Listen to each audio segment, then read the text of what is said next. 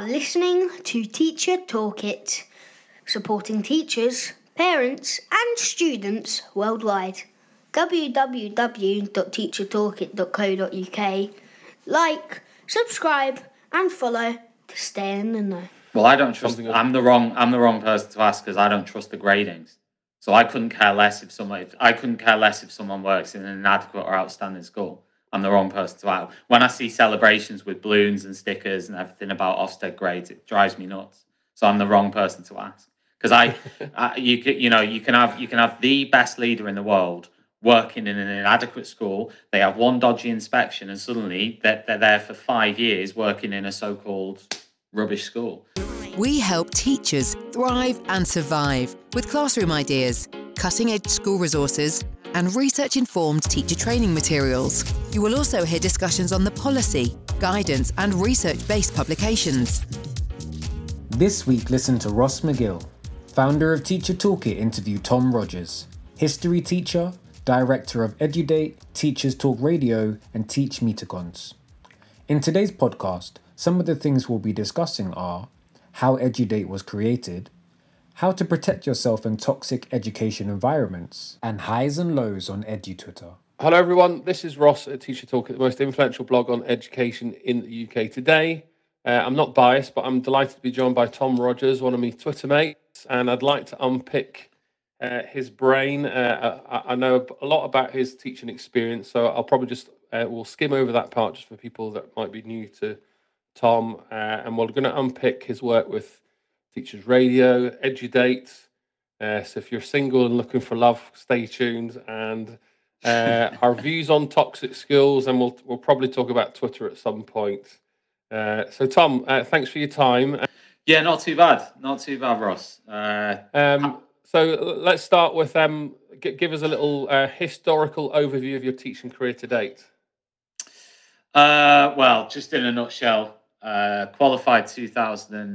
uh, eight, PGCE 2007 8, and then since then I've I've worked as a teacher slash middle leader in 10, nine or ten schools um, for varying different lengths of time. My first school was five years, the next Yeah. one was two and a half, and then two and a half, and then since then I've kind of gone for shorter term contracts. The last contract I did was one year, and it was a part time contract. That's as things that I've been doing on the side have got bigger, or Yeah. um, So you yeah. did a, you've done some work internationally. You've been Spain and Slovenia, was it? That's it. So I did Spain and I also did Slovenia. So Spain first, which was absolutely amazing. Um, just probably all round the, the just the best best experience. Um, uh, and then yeah, went from there to Slovenia. Yeah, it wasn't such a good time, was it for you? No, didn't. Um, right. Well, we'll we'll skip that chapter. But um, so you're in the northwest of England now. Uh, yeah. Manchester or Liverpool? Where are you? just moved to Manchester from uh, from Liverpool. So was in Liverpool, moved to Manchester. So, you know, 14 years teaching, and you're dabbling with lots of different side hustles, I suppose. You uh, you've got Teachers Radio, EduDate, and we'll talk about a few other things. But um, tell us um, tell us about how EduDate started. Was it so? Was it your idea, looking for love, or, or was it a bit more than that?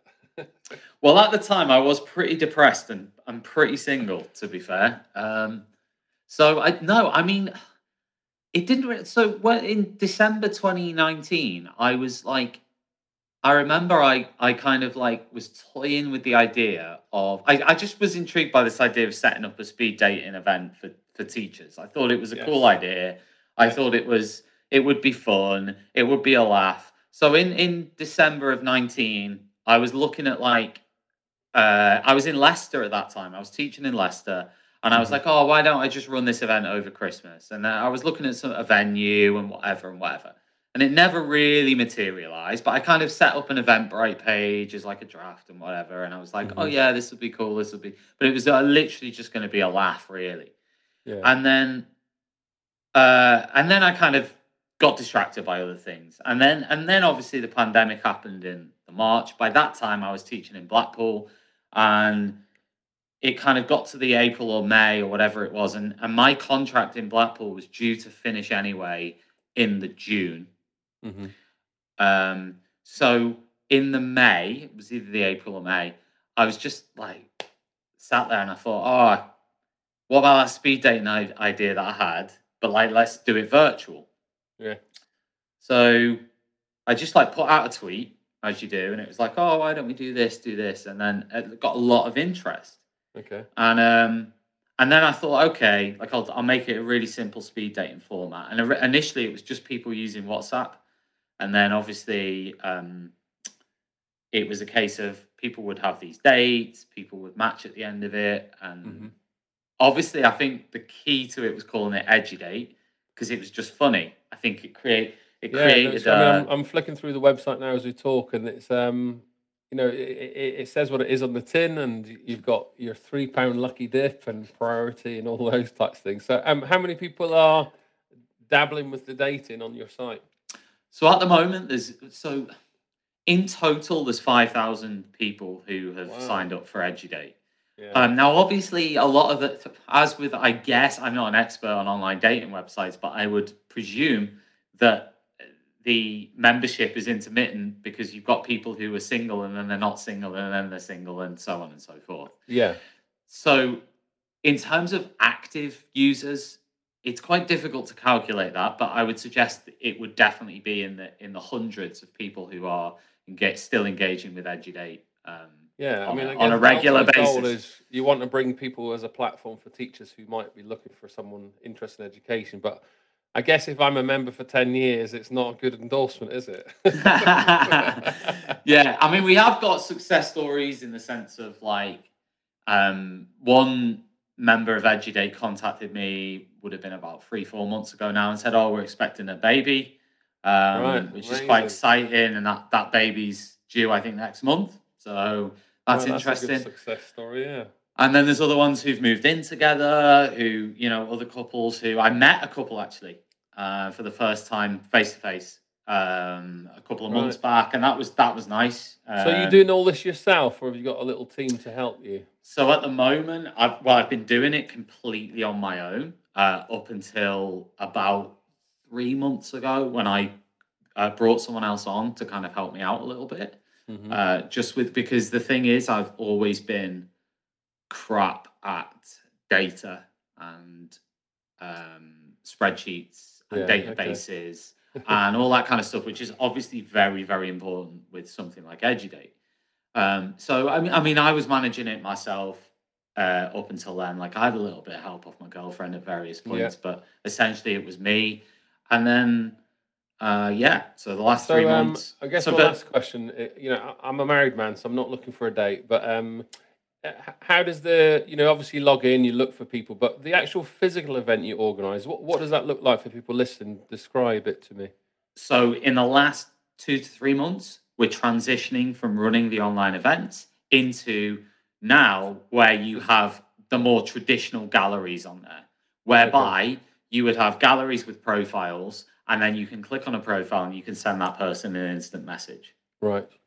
So that's that's where we've transi- tran- transitioned to, but we are still going to run events. So we've got like an online portal Yeah. where like we're going to have like video and text events and all these kind of things, but we haven't run one yet. So it'll be interesting to see how that I, I goes. guess I've got my final uh, kind of school leader type question, I suppose, from an, an ed tech perspective, or just in general, maybe uh, something you've already considered. But safeguarding, how do you protect the right and wrong people signing up? You know, what what if I'm a bit of a I've got a bit of a dark side and uh, you know whatever else. Uh, what what kind of protocols have, are you got in place?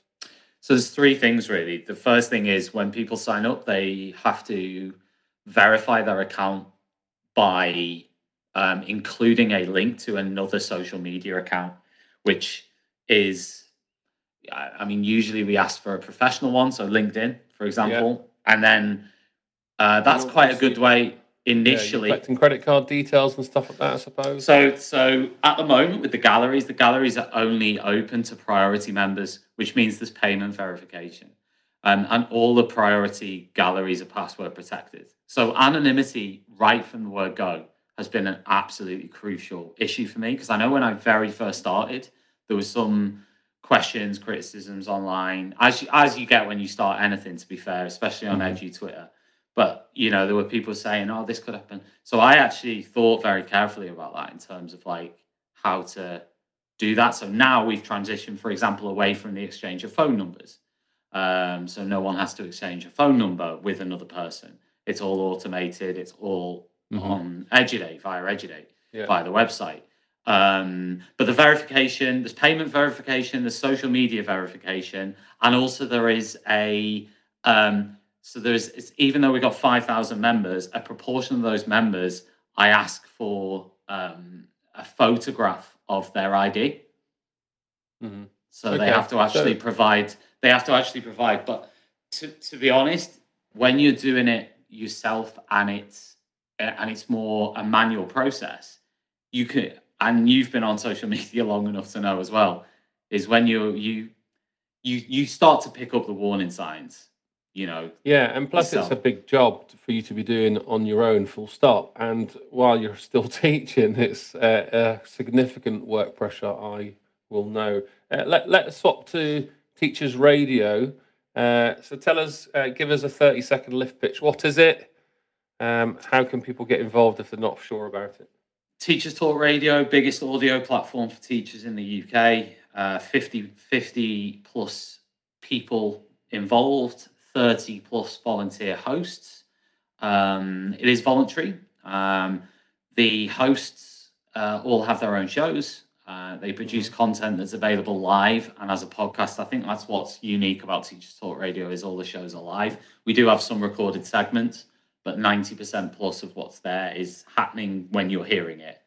Um, the yeah, the aim really is to inform, it, it's to entertain, it's to offer analysis, it's to offer things that are happening now, unlike a podcast that might be recorded and then it might come out a week or two weeks later or whatever it is. Teachers Talk Radio is there, it's in the moment, it's happening, and it allows perhaps a, a slightly different medium. So Um, obviously well. it's topical provocations, Yeah. you know, all that type of stuff. Yeah. Um, and the host, you know, d- generates their own agenda, I guess, to to draw in their own viewers and or listeners, I should say. Absolutely. And, you know, it's, I mean, the host can control the content that they want to put out and they want to talk about. And uh, you know, I've been part of it myself, and uh, I, I listen to it when I can. So you got all the jingles. Uh, you know, who who's the person doing all the voiceovers and all the So that's great. audio? That's our Graham, uh, Graham Collum, who's a, a voice, or voice. Uh, he's actually a mate from uni who I went to uni Right. with. So uh, I knew he was a voiceover artist when I started Teachers Talk Radio. So I, so last February, I was like, "Oh, do you fancy doing?"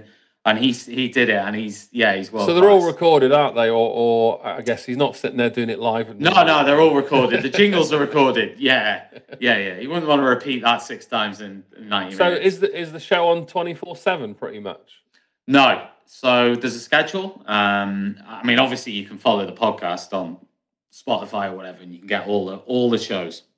Apple Podcast, Spotify, TuneIn Radio, all of them, and you can listen to everything back. But there's a schedule. So at the moment, Monday to Friday, it's 11 a.m. till 12 midday. It's 4 p.m. Oh, sorry, 6 p.m. through to 10 p.m. So uh, 11 till 12, and then 6 till 10. Monday to Friday. Saturday and Sunday is slightly different, but yeah, And there's always room for another another host. there is absolutely room for another host. So Not yeah, I'm, Ross, not I'll, that I'm offering yet. But I'll I'm- text I'm- you. I'll text you after this, and right, Yeah. I want to uh, I want to stir your beans, I suppose. I want to talk about toxic culture. Uh, I want to talk about Ofsted, which I know will drive you a bit mad, and then we'll talk about the the, the highs and lows of Edu Twitter. So, and then by then you'll be ready to uh, strangle me. So um, let's talk about uh, toxic schools first. So we, we did an event a while ago, which is quite a popular one, wasn't it? yeah, uh, in the pandemic, a lot of people coming online. I guess for a bit of solace or comfort, or it's not just me, all that type of stuff. Um, so tell us, you know, your your own. I know you've got your own journey also, uh, and I know you talk to a lot of people online. Uh, what are the kind of not so nice things about education that you see and hear a lot? mate, I could go on. I could go on for about an hour on that.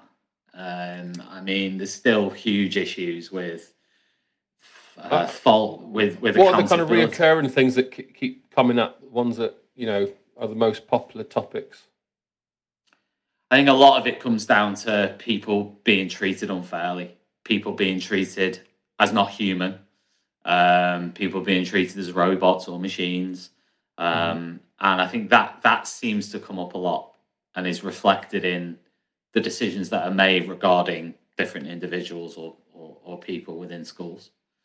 And is it exclusive to maybe challenging schools, or is it any type of school? No, no, no. It's any. I, I mean, you know, like yourself, it's outstanding schools can be the most toxic schools in the world because the pressure for the teachers to produce and to to keep going at the same rate as as intense. So mm-hmm. it can it can it doesn't matter. It's it's it's purely about the culture and the environment in the school, the the leadership, the way.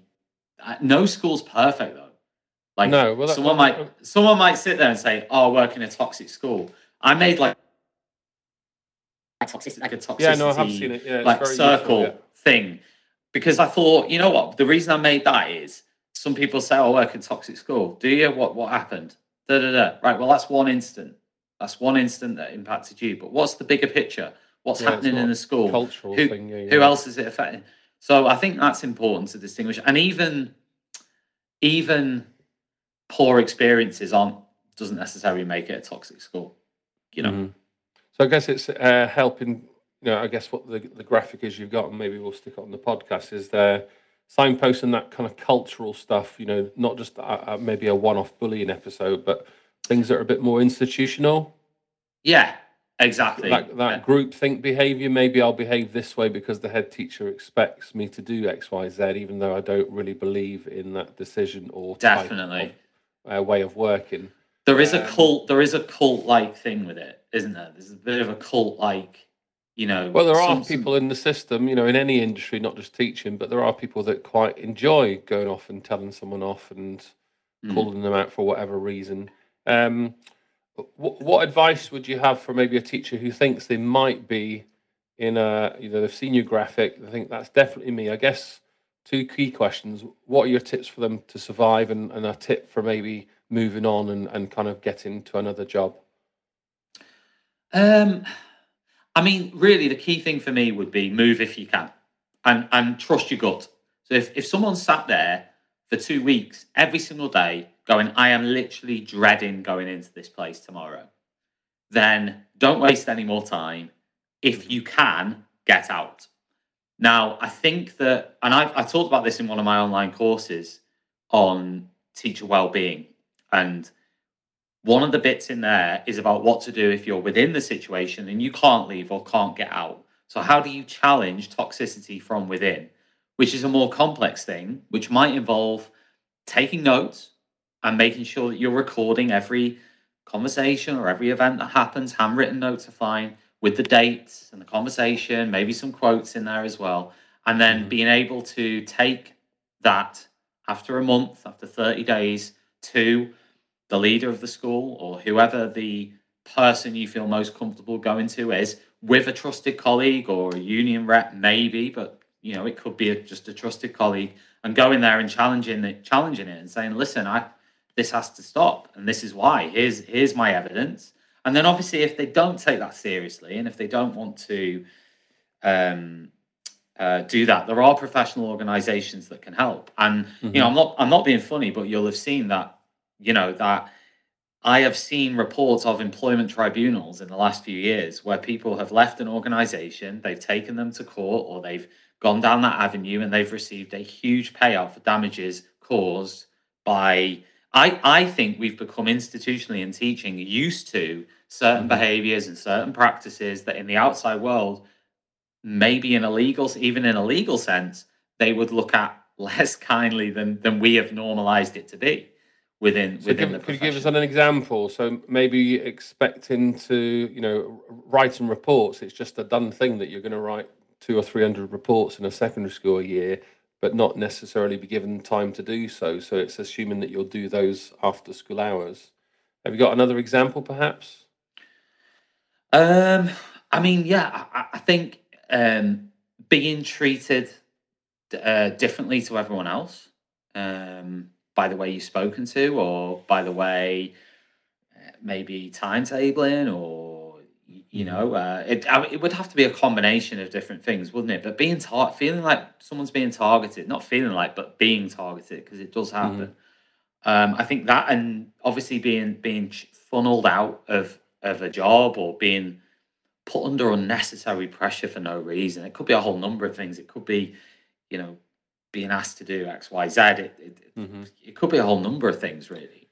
Um, and you mentioned it's you know institutionalized, I suppose, or it's be- become part of our DNA in in some respects. I, I guess you know when I thought when I think back about my leadership and perhaps your own, you very rarely get training for that job where you're in charge of other people, and there's lots of mistakes you'll make along the way until you refine your own uh, rhythm, your own style of doing things, your learned behaviors from other people. Uh, I guess my question is. Um, if if you thought that potential school leaders could receive some kind of formal training or qualification to become a leader, who, would do it? What would it be? What would what you know? What kind of things in this regard would it contain um, to help kind of maybe break that chain? I mean, that's that's a key point, isn't it? I mean, I took on a TLR like a year or two in, which is actually pretty late nowadays for what people seem to be doing. It's like a month in, do you want to be head of department? You know, Yeah, and it's but I I felt at that time out of my depth. You know, I, I was thrust into a team of 16 people, 17 people, because it was the skills curriculum for year seven that I was managing. And I had to run meetings with people who, who were like 20, 30 years my senior. Uh, some of them didn't want to teach what I was now leading. Mhm. Uh, and it and I had to learn on the job with that. And you know, you make massive mistakes, like, and that should, and then that makes you feel rubbish. But actually, yeah. if you'd have had the proper training, you you'd have avoided those situations. It's Or pro- well, it's a deficit model, isn't it? Really, it's not. Um, I guess you know that that keeps repeating itself, and then uh, we lose good people, I suppose, or or we leave with a bit of frustration that we can't do our job very well. Do you know what's funny though? We need we need more classroom teachers than we need leaders now. That's that's what Yeah. we need. So why why are we promoting people so fast through this system? I know people Well, want to yeah, move up. some we need schools are- alternative. Yeah, some schools may be desperate to obviously fill a role and a responsibility. Um, all right, let's switch topics. Let's come to Ofsted now. So, uh, give us your latest beef, I suppose, on our inspection watchdog. watchdog. Um, there's, I mean, I mean, I think that I think the fact they did away with the whole emphasis on data was was a was a good thing. However, we're still in the same situation where we've got a two day inspection based on what curriculum maps, like conversations about the curriculum. Anyone can. Right, I'm not being funny, but if you've got the gift of the gab, and if you are um, if you are great at making lovely graphics and if you're great at using all the buzzwords like you know all the classic but i could write like 20 now from cognitive science that i could list out to you. If you're good at all those things then i'm not being funny that surely gives you a better chance in inspection. Is it right that that gives you a better chance? Absolutely not. It should be it and actually we could list a million different flaws about it the contextual issues about it. I know mary Bowstead mentioned this in a book about how you know we're still in the situation even now where the more leafy school you work in, the better chance you've got of getting a good Ofsted grade. It's still happening. So Mm. people, we you know, I know you've said this for years, and, and many people have said this for years. It's still happening. It hasn't changed. So why is that? Because I thought the whole curriculum drive was going to change that, and suddenly, you know, we were going to start seeing. Um, you know, outstanding judgments for schools that that, that whose Well, results I, guess might you not take have been what they away if you, we take away the data conversation. If my pupils in my leafy school are of a certain demographic, they're potentially Yes. also of a certain cultural capital. Yes, Uh, my current issue is if I, as an inspector, quiz the pupils, their working memory and all that shebang, uh, the curriculum intention on paper is or isn't clear because the pupils can recall in that high stakes scenario. Now, if I've got a, lo- a high or a low cognitive load, and depend on what the inspector asks, I guess, uh, determines what's written on that report and what the inspector thinks about the curriculum uh, outcomes, I suppose. That, so that intent, implementation, impact part. Um, there's all there's there's there's lots of ways to manipulate cohorts and to present cohorts in certain ways. Um, let, let's just switch back to the leadership conversation then. So we've got a lot of potential toxic stuff going on. I, I believe to be a Ofsted inspector the work in a certain type of school. Um, is there a, uh, what your views on scope for Ofsted allowing school leaders who work in maybe RI or inadequate schools to become inspectors? Would that be a Well, I don't trust. Something I'm the wrong. I'm the wrong person to ask because I don't trust the gradings. So I couldn't care less if someone. If, I couldn't care less if someone works in an inadequate or outstanding school. I'm the wrong person to ask. When I see celebrations with balloons and stickers and everything about Ofsted grades, it drives me nuts. So I'm the wrong person to ask because I, I, you can, you know, you can have you can have the best leader in the world working in an inadequate school. They have one dodgy inspection, and suddenly they're, they're there for five years working in a so-called rubbish school. Mm-hmm. So, So, um, you know, yeah, you and I have been here uh, many times before. So, I guess for listeners, you know, off, um, Tom and I are, are quite big advocates for you know challenging the reliability of Ofsted grades, I suppose. Um, so, uh, if I put you in a corner, is that the one thing you'd like to see fixed, or is it something else? I think it would be a massive if, if we could strip out the Ofsted grades. I think it would be a huge step forward, absolutely huge step forward. I think it would transform, um, transform so much. I think it would it would let overnight, and you know what? It costs no money. Yeah, no, it just would be taken out. Have a big impact. Right, let's do what th- one more controversial topic, and then I'll go gentle and get your heart rate back slowing down. right, let's swap to EduTwitter. Give us some highs and lows of your EduTwitter life to date. Uh, I mean, the highs is just the network that you can gain from it. The people that you meet. I wouldn't know you without Twitter. Um, just the the the huge opportunities for a- anyone on there. I mean, if you have an idea, or if you have some thoughts, or if you have more than if you're creative, if you're a creative person, then what an amazing outlet for that. Um, you know, and I think the high would be that is the connections, the networks, the opportunities. The low is obviously that you know, and you I know you've experienced this is when people do stuff, whatever it is. I saw a tweet actually yesterday, two days ago, from someone saying something like, "Oh, um, teachers who, uh, oh, I can see this person's come up with this, and it's it's pathetic or whatever, and you know, Mhm. blah blah blah." And all it was is an idea. Take it or leave it. If someone Mhm. does something, you don't like it, you don't have to buy it. You don't Mhm. have to engage. You don't have to. I think one of the low points for me is just hating on is, is the hating on other people, other people's ideas, other people's success. Uh, Yeah, it's a tough one. I mean, I, I know, it, you know, in the earlier days of Twitter, I suppose, um, can ruin your weekend for sure.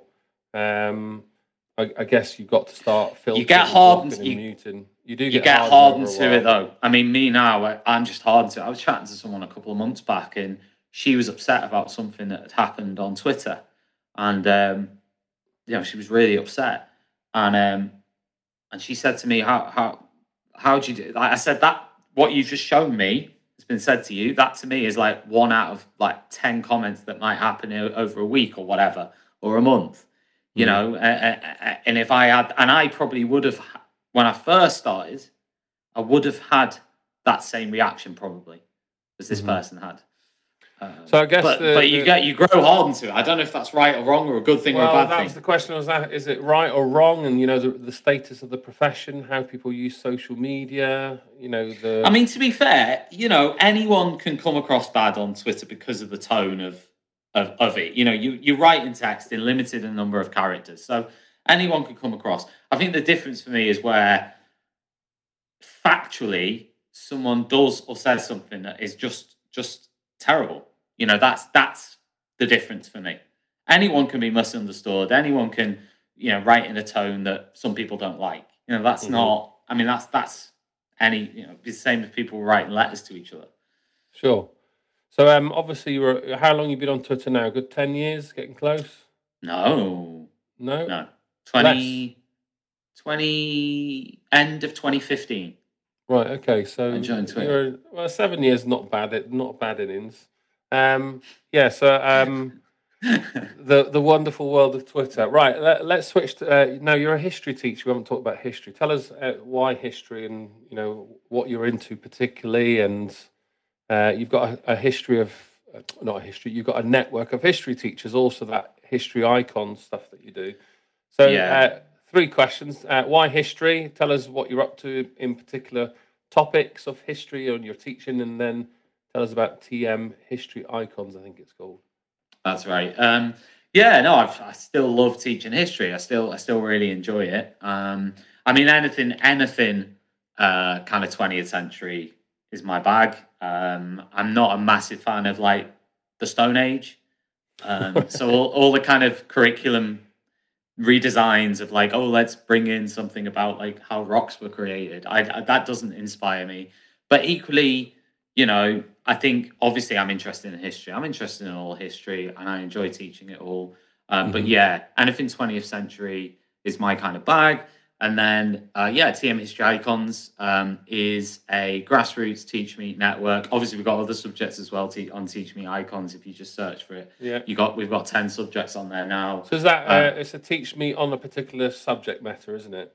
That's right. It's subject specific Teach Meets essentially, and they're And- free for teachers to attend. And you do them all over the country or just in the northwest? So at the moment, the face-to-face events are in Manchester.